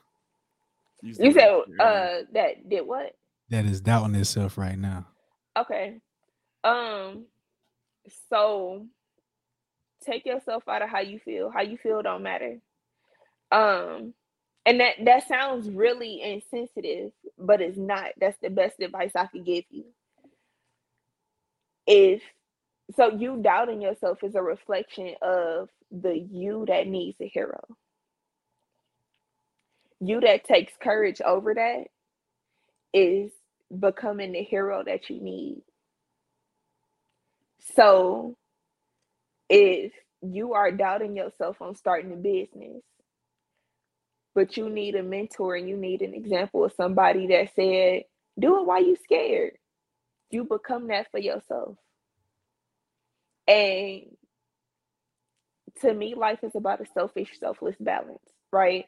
You got to have a certain level of selflessness so that you can give back to people, but you got to have a certain level of self selfishness so that you're not pouring from an empty cup. So when you create that balance, you put yourself in a space where you can be the hero that you wish you had, but also be the hero that somebody else never had so that they don't have to become their own hero. And that's if they're ever in a space where they can have enough courage to choose to be their own hero. So all heroes don't wear capes. Do you believe that saying right there? I do. A thousand percent. I ain't got one on right now. but no, like I say that jokingly. Um, I don't really like to take the title of the hero. Like, but the conversations that I have with people privately is what validates the fact that what I'm doing is right. Um, I have people tell me, you know, in different aspects where, you know, I motivate them or I may say something on a certain day that they really needed to hear or, you know, whatever the case may be. And it make me feel good. And sometimes I feel like, Mariah, you ain't do nothing. But it's having that courage to do the things that you you feel that unction about that you think don't matter to the world and those are really the things that matter to the world believe it or not, the first video that I had that went viral, I clipped a clip of it, dropped it in the group chat with my line sisters, and I was like, "What y'all think?" And I was like, I mean, posted on Instagram. I posted it on Instagram. It circulated for two years in a row. It was my graduation video, and I wound up doing some random stuff to put a date on it by Yo Gotti, which ironically became a song that symbolizes anytime I set a goal in life, I put a date on it. so That's yeah. That's a good episode title right there. Put a date on it. Put a date Put a on it. I was gonna it. say that earlier. You said something. I was gonna be like, and like y'all got to say, put a date on it. When you was oh, when you was talking about uh the app and uh Yeah. getting everything. Yeah, yeah. I was gonna say put a date on it. oh yeah, we we got some release dates that'll that'll be out soon. I I got some hard deadlines. So um another piece of advice, if you're a procrastinator, because I'm gonna own that. I'm sometimes I'm a procrastinator. Give yourself a deadline before the deadline. So if you know it take you two weeks after your deadline to get stuff done, give yourself three weeks before your deadline and tell yourself this the day I need to have it done. That way you got three weeks to get the shit done so you could be on time with it. That's probably another piece of advice I give. Because a lot of my procrastination comes from that self-doubt and it's natural. And Guala, you was gonna ask like some advice for something. I, you was gonna say something too. I, I don't know what you was gonna say. It was for some type of people. Oh no, I was just saying you when you said I was uh, you was gonna use the word for people expecting. When you said what advice do you have? You know, we said expecting earlier, and she was like, Yeah. shout out to everybody. So it was just like the same, basically the same thing you were saying. For sure, for sure. Yeah. See, y'all ready for that question of the day? We know you. We asked a lot of questions. We got Come one on. more. We got one more. We got one more. Come on. one more. Everybody get to answer this one. And this kind of, I think we already kind of asked asked this question, like the organic conversation we were having, but it's for everybody. The question that I had today was, what would you say is the smartest thing you've done in life so far? The smartest thing that I did in, that that I've done in life so far is realize that life ain't about me. Mm. I like that. Um, so an example, I, I was on Facebook and I heard a story, and the story said that a teacher gave all of her students a balloon, had them blow it up and wrote, and they all wrote their name on it, and they threw it down on the floor. She mixed them up and told them they had a minute to find their balloon. At the end of the minute, nobody was able to find a balloon. She gave them another minute and said, It doesn't matter what balloon you pick up, give it to the person whose name is on it. At the end of that minute, everybody had their balloon. What that means is you get what you want when you realize that it's not about you getting what you want. When you help other people, it's inevitable that you get what you want or get where you want to get. And when you take away the self the selfishness and make sure that it doesn't the the boundary that you place on it don't um what's the word I'm looking for? Um it doesn't violate your boundaries. You're able to be blessed in the process of blessing other people and you legitimately get what you want by realizing that life ain't about you. It's about everybody next to you. It's on me. Yeah. All right. So I would say the smartest thing I've done is not listening to everybody because some people will give you some advice. They feel like it's the best advice in the world, but it really be the worst advice. I feel like not listening to certain things people told me to do because I'm really like strong minded. I don't really like listening to other people anyway. I like do what I want to do. But I feel like not listening to some of the things people advised me to do was one some of the smartest one the smartest decision in life. Vet your sources. yeah, people telling you some bullshit. Like, yeah. Oh, so it's my turn. It is. Um, what would I say? The, s- the smartest thing. I think the uh the smartest thing I've done in life so far. I mean, it's it's still growing and continuing, but uh learning how to grow from criticism and use it as a, a stepping stone to build something better. You know what I'm saying? I feel mm-hmm. like a lot of people take criticism as you know what I'm saying, like somebody trying to downplay, but I mean, you could feel like when it's genuine criticism, I should say like learning how to like take the genuine criticism and the build from it while continuing to be me, if that makes sense. Mm-hmm. I, I I would probably sum up what we all said by do it anyway. Do it broke, do it scared, do it nervous, do it without the confidence, do it without the audience. Because if you do it after you vet your sources, um, you know, after you learn how to, you know, process the criticism, you know, and, and realizing that whatever you're doing needs to have a bigger reason outside of just you, you put yourself in a in a space where you can be successful at whatever you do. Oh man, the gems, the gems. She's still coming with the gems. All right, so let me hit you with that. Bam.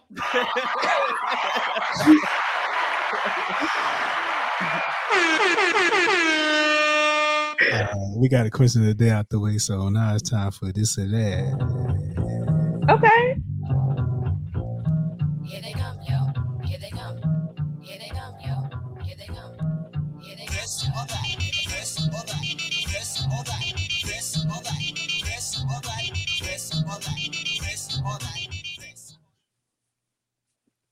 Being a player or a pimp? Um,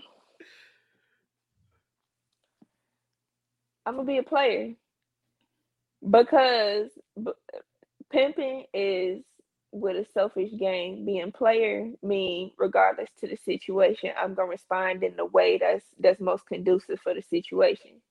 So like, you feel me?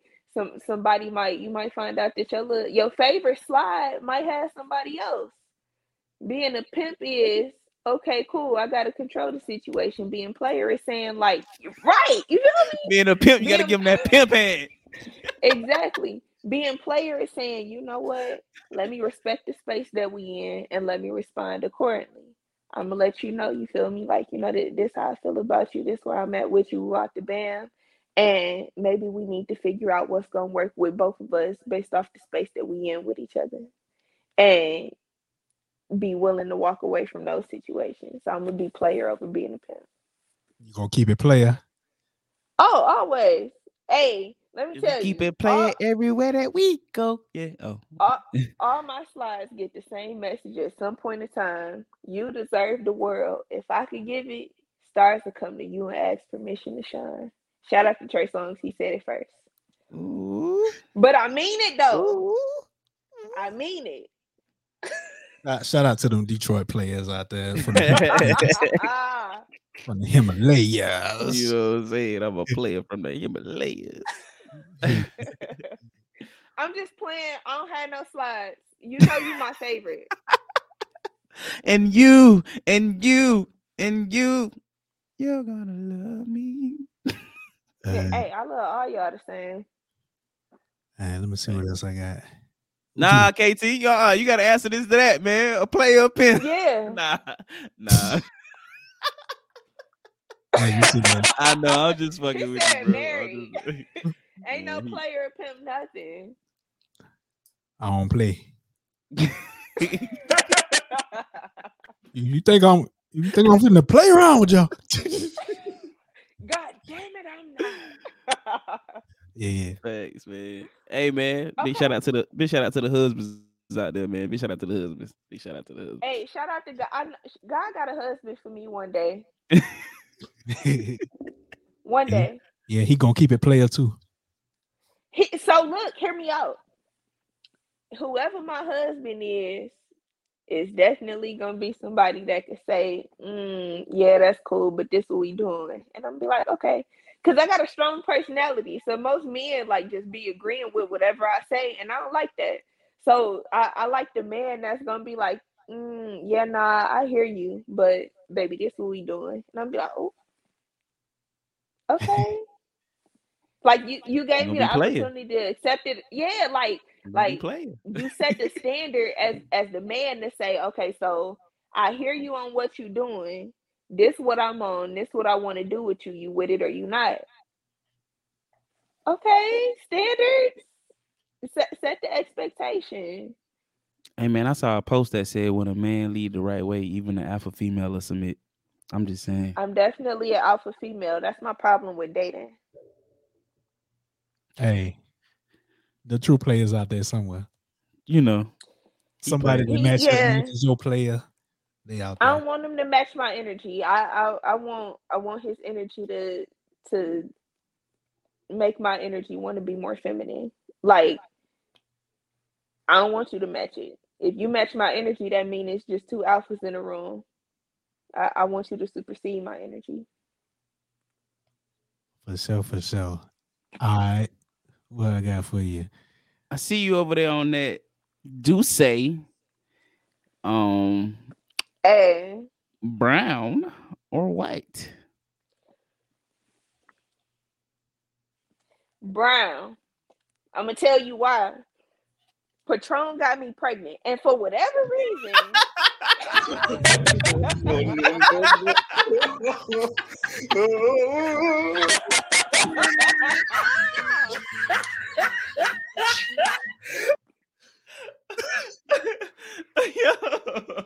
hey, let me tell my story. I was a victim, okay? Yeah, victims, man. What a victim. Patron got me pregnant, but no, like it, it's a different type of hyper that come with Patron. Like when it's brown, I feel like I'm more mellow. I'm a vibe. I can kind of, you feel me? I can, I can submit more to the situation rather than being the person that think like, you feel me? It's, it's something that it ain't gotta be. That Pat Ron did a number on you. huh? So, so That Pat, Ry- that Pat Ryan definitely added a number to me. I, I went from being my own self to having to think for two people, me and that damn baby. Shout out to my uh my six year old Reagan Camille.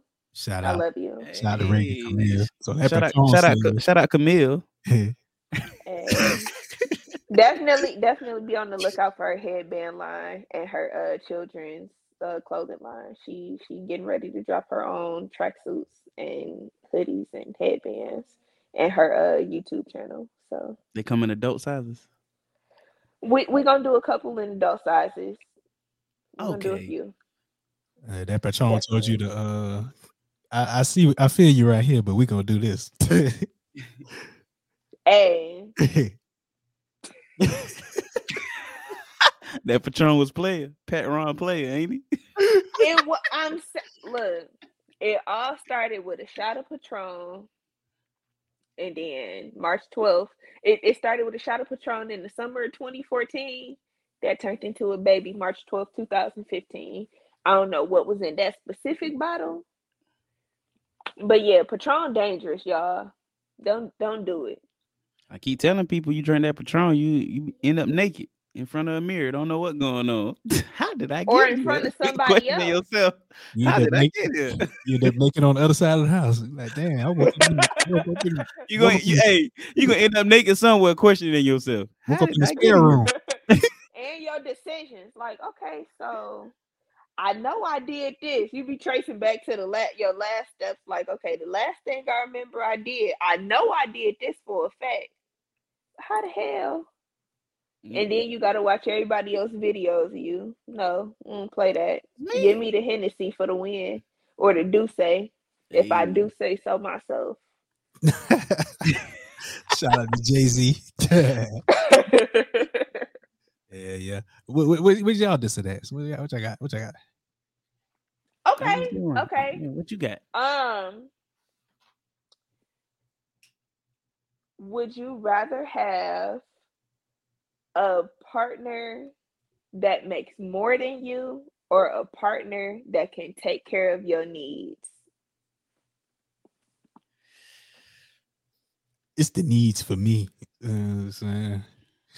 Okay. Yeah, it's the needs. Facts, because you know, uh, I'm gonna have to go with my partner. Needs is like you left that open. You feel me? Like I don't know why people like to feel like men don't have like emotional needs, spiritual needs, mental needs. You feel me? So like, like my boy said, it's the needs for me. So I'm gonna tell you why I structured that question that way. Most people think that all men care about is money and then feed me, freak me, and shut the F up, right? But it's more than that. Like, like you said, they often forget men have emotional needs. Like when y'all come home, sometimes y'all like to be the little spoon.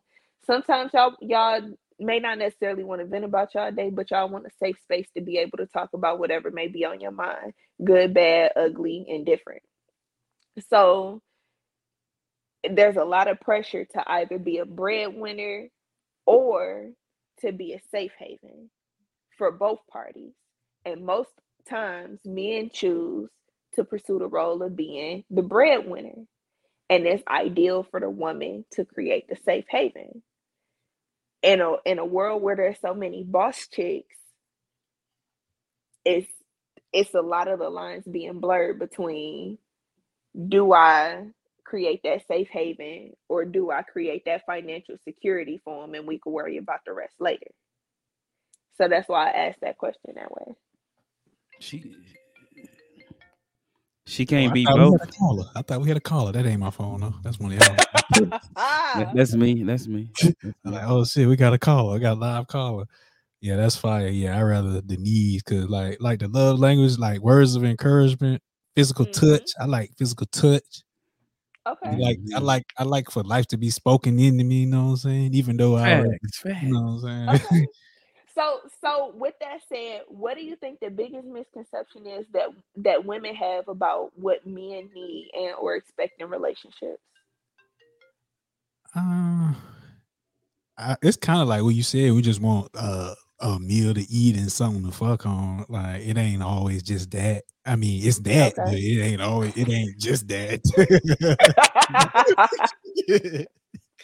it's other stuff too. Like I said, uh, physical touch. It ain't physical touch. I don't even mean like sex. I, I ain't even talking about sex specifically, but that's a it's like you with be it. the little spoon.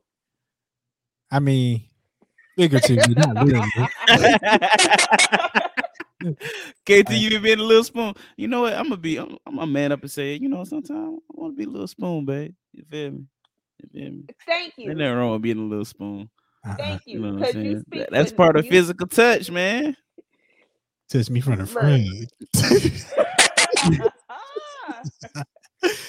Hey, no, no, I don't, I don't down nobody that want to be a little spoon. You know what I'm saying? But I, I don't want to be a little spoon. but Hold me. Let me tell you. Yeah, I've man. Hold me, babe. Appreciate I've me. Hold me. a touch safe space. rub my shoulders and rub my neck and shit like that.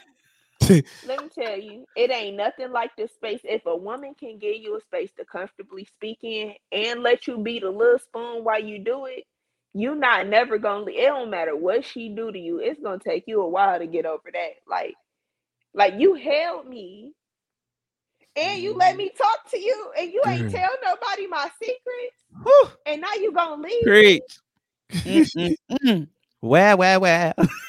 I'm telling you, it's it's something about it's something about being that little spoon to that woman that's gonna change your life. And she and only if she's your safe haven emotionally too. Make you put on some uh some Isley Brothers. Wow, wow, wow. Hey. You know what I'm saying? Say hi, brother.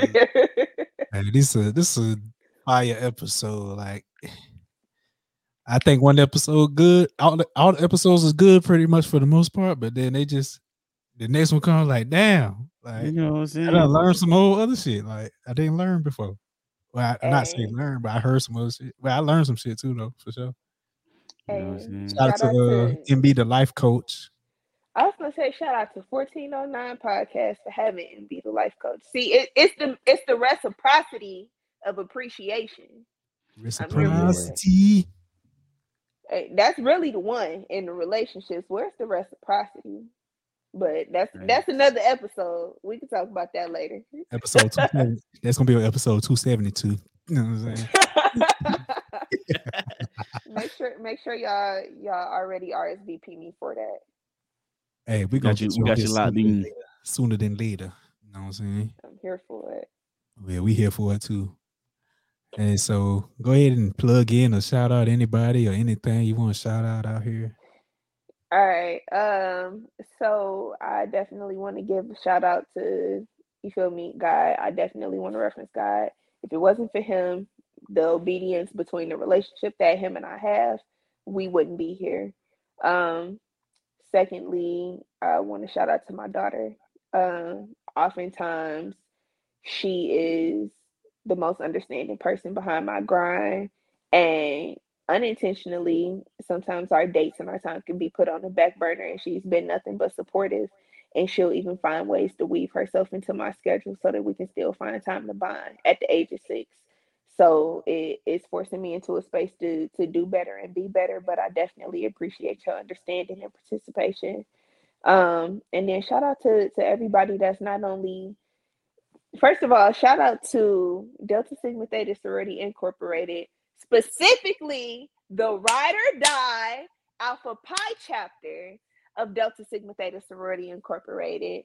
Um that sisterhood is unmatched. Can't even believe to tell you what it's done for me and my growth and my confidence as, as a creative i would say. Um shout out to family friends. I don't want to do specific call outs because i'm gonna miss some people that's very important to me um but i definitely appreciate my family and friends that i speak to on the regular and the irregular with genuine conversation motivation and transparency and just giving us a space to to be real with each other it, it don't go unnoticed or unappreciated Hey, I- Bam.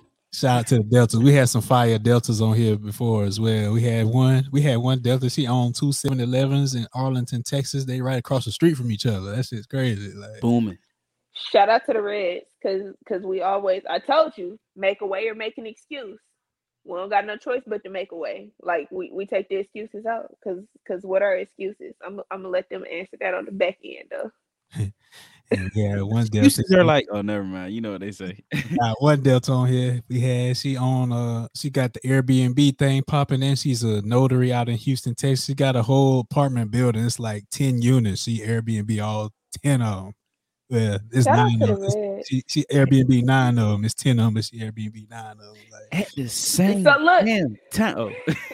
so let me be clear shout out to the d9 as a whole i definitely respect all of the sororities but it's Oh, just nothing like the it's nothing like the women of delta sigma theta like it's it's a different unction about themselves that i appreciate and I, I would be remiss not to point that out big facts, big facts. Man, we appreciate you coming through. Like we said, we, you could have been anywhere in the world, but you chose to be right here on StreamYard. right here Yeah. right here with y'all 1409. and i do it again Yeah, you're gonna do it again. That's what- I, I, heard you Yeah, you gonna do it again for sure, for sure. heard you i'm, Back I'm again? definitely gonna be Oh. present All right. Uh yeah, you know you can find us. We on uh Apple Podcasts, Google Podcasts, Spotify. Always press record TV. Nobody grinds like us network. Black American. Huh?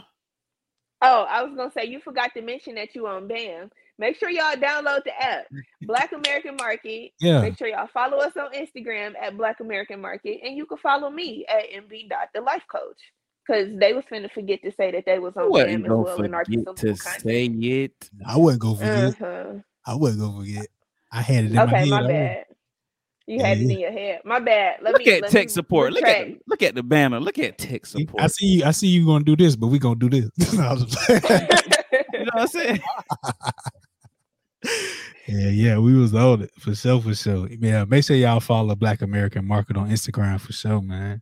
And then head to blackamericanmarket.net too if you on your PC or your Mac. So you gotta just go up on there and you know go to blackamericanmarket.net. Matter of fact, we're gonna pull it up. Hey, make sure y'all copy our t-shirts too. We got a couple left. blackamericanmarket.net. You know what I'm saying? You're gonna go to the about page right here, you know what I'm saying? 26 year old Army veteran from Detroit, Michigan. Look at it right there. Bam.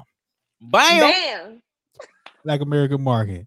You know what I'm saying? You didn't know tech support could put your website up on the screen like that. We do all type of shit over here at 1409. You know what I'm saying? Hey, we appreciate tech support.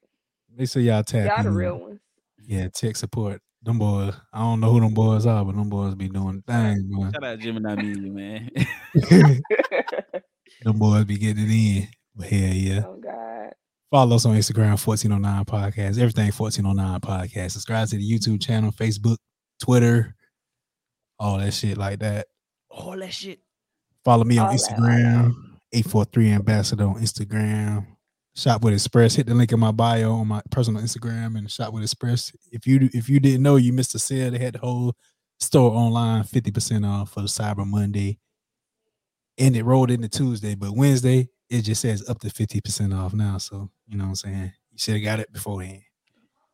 Just got it. Express. I don't like that. Hey, it'll be back.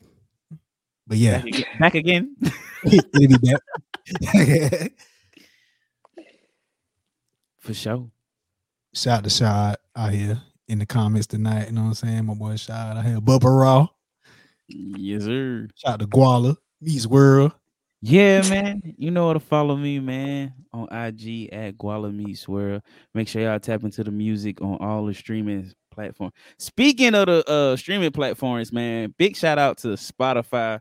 It's like one of the coolest things for like uh, you know, the inspiring artists, upcoming artists, what they do, man.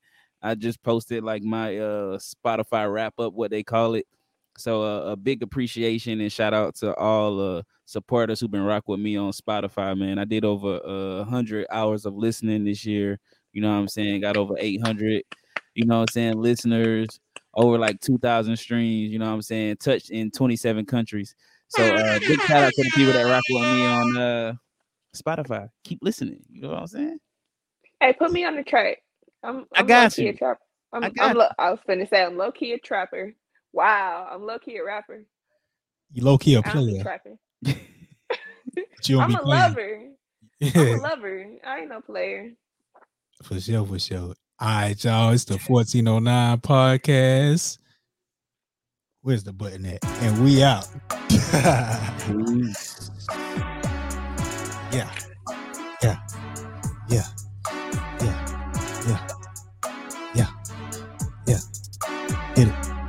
Get it. Get it. Get it.